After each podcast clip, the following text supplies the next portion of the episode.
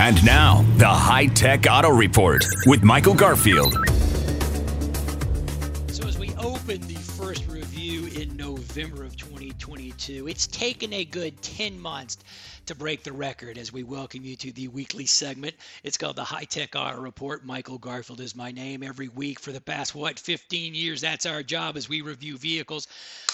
I generally like to have a game is what's the highest price vehicle I can test drive in a given year? And obviously, I work with, I'm a member of the Texas Auto Writers Association, and I do get to drive some wonderful vehicles and some decent vehicles and some not so decent vehicles every week of every year. But it's kind of fun. It's like, hmm, how high can we get? Now, years back, I remember driving, and I think it was a Mercedes. Uh, it topped two hundred thousand dollars, and man, I was I was almost afraid to get behind the wheel, even though I'm really not afraid. That's my job. I haven't seen and played in a lot of vehicles over the past year or two that has hit that peak. Generally, I'm going to find something in the fifty to eighty thousand dollar price range. Uh, not too long ago, I had something that topped out just over a hundred thousand. But folks, we bury the lead right now with what I have been driving. Well, actually, what I drove about a week and a half ago. Because as of right now, with just under two months to go in 2022, not sure if I'm going to beat the highest priced vehicle of the year. It is time to talk about the 2023 Cadillac Escalade. Now, wait a minute, Michael, you might say. You drive Escalades on a semi regular basis, and there are a number of different Escalades out there. As a matter of fact, I just drove a Cadillac XT5 what uh, about two or three weeks ago, which was very nice, and that was only about sixty-eight thousand dollars. Take your sixty-eight thousand dollars and double it, and then add a little bit more, folks. This isn't just an Escalade. I got to drive the new Escalade V series. V. That's right, the V engine from Cadillac. I'll start with generally what I end the shows and segments with the price. Anyone? Over under? You got it, folks. Topping out right now of the most expensive vehicle I have played with, which is not a good or bad thing if you got the money. $150,000. That's right. The price is right. You guessed that. You could win both showcases. $150,000. What are you going to get for that? You are going to get one hell of a super speedy, large three ton SUV. My goodness, is this a sleeper? I'm not sure. But this literally has to be the most powerful full size SUV on earth. One of the heaviest, too, just over 6,200 pounds. But this thing is PIMP, pimp, and I use that as a great adjective. Take that as a compliment, Cadillac. If you look at it from the outside, let's go inside and out or outside in. I don't know where you want to start with, but on the first drive, it was it's beautiful and it is big. I'm standing out. I'm a six foot tall dude. My my head certainly cleared the uh, the the the, uh, the, the front uh, the front of the, the, the vehicle, but my goodness, man, it's tall. It is big. It is massive, and it is fun because it is absolutely fast. Uh, size does matter, as they say. When you look under the hood, this has the supercharged 6.2 liter V8. But this isn't just a V8. This is from the Blackwing, Cadillac CT5V Blackwing. All right, this is massive 682 horsepower.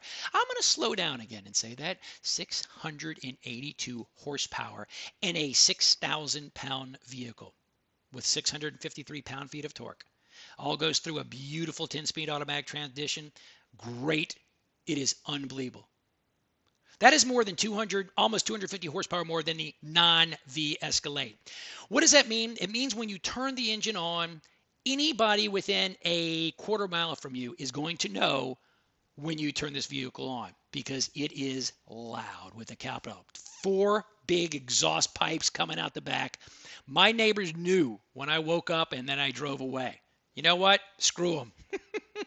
because I'm from Texas. I am the high tech Texan, and they're going to know when I get out of there. Unbelievable sound, and it sounds good.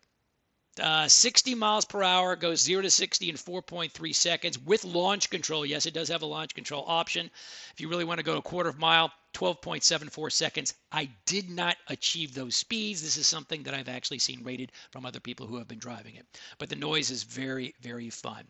Six drive modes, sports mode, what that is going to get that's going to get a tight steering response touring for an everyday driving snow and ice which certainly we didn't try here in october of uh, in texas it's going to give you improved performance on slippery road surfaces. They've got a towing and hauling if you want to tra- uh, obviously this thing is definitely going to pull a trailer or a heavy load. It could it actually could tow a house i believe.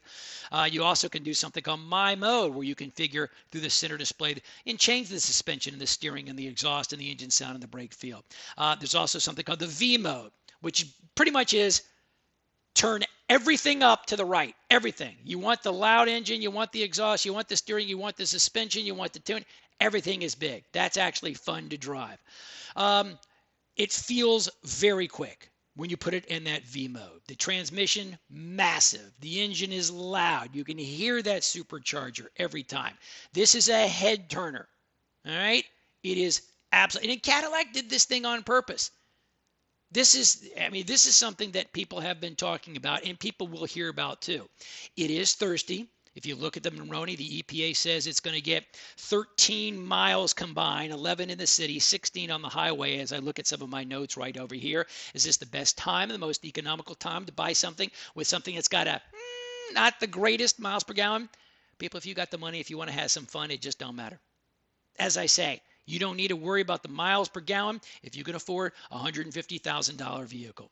Inside, where I really do a lot of my uh, notes because I love checking out the infotainment system, the sound, and all the neat features. Um, it is a nice place to drive. It doesn't matter. I actually I want to go on longer drives than norm you know, listen, I don't do it. Listen, I do take it from Houston to Austin, you know, and that's a nice 200, 210 mile trip. I will do a 250 miler from Houston to Dallas sometimes. Sadly, for the week I had it, I didn't go anywhere. Man, I would have loved to sleep in this thing. That's how comfy it is.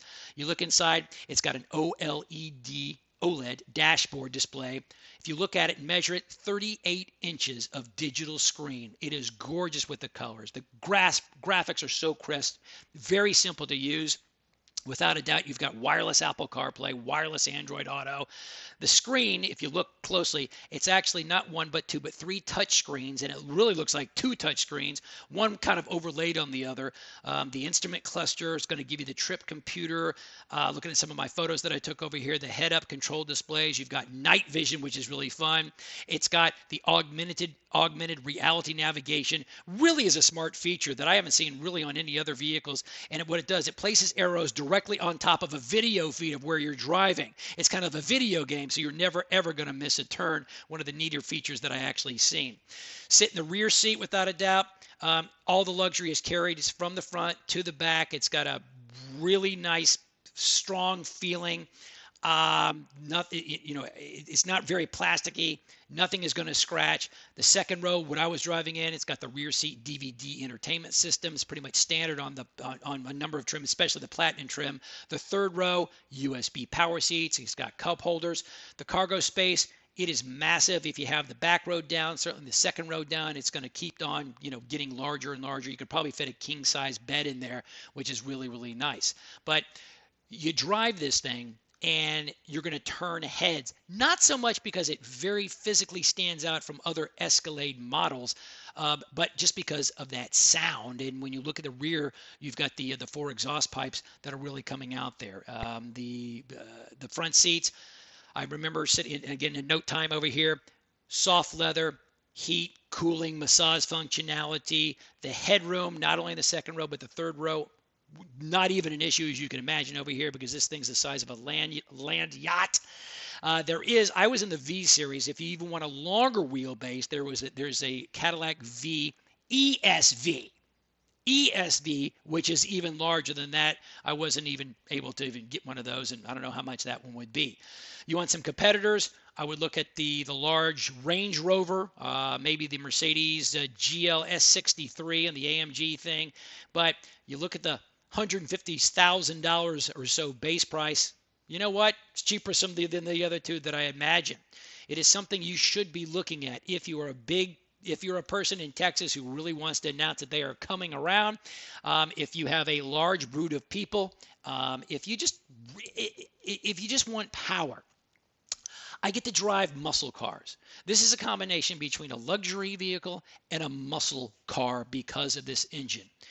Uh, I wasn't too familiar with the V series coming out, and when I started talking and driving around, and people, you know, car heads and gear heads, uh, vehicle, they really, really knew what this V series was because they haven't seen one. All they wanted to do, instead of actually getting inside, they just wanted me to turn the engine on, and without a doubt, they were blown away. It is the 2023 Cadillac Escalade V series. It was fun. It was enjoyable. It is expensive. It is gas guzzling, but dang it, it did break the record so far in 2022 of the most expensive vehicle I have test driven. Not that it's a bad thing. I do like driving because I know my audience. You generally have dough out there. You want the higher end models. If you want something high end and you want something big, because that's how we do it in Texas, absolutely the V series of the Cadillac Escalade. Anything else you need? Let me know, Michael at hightechtexan.com. In the meantime, we'll talk to you next week and drive safe, everyone.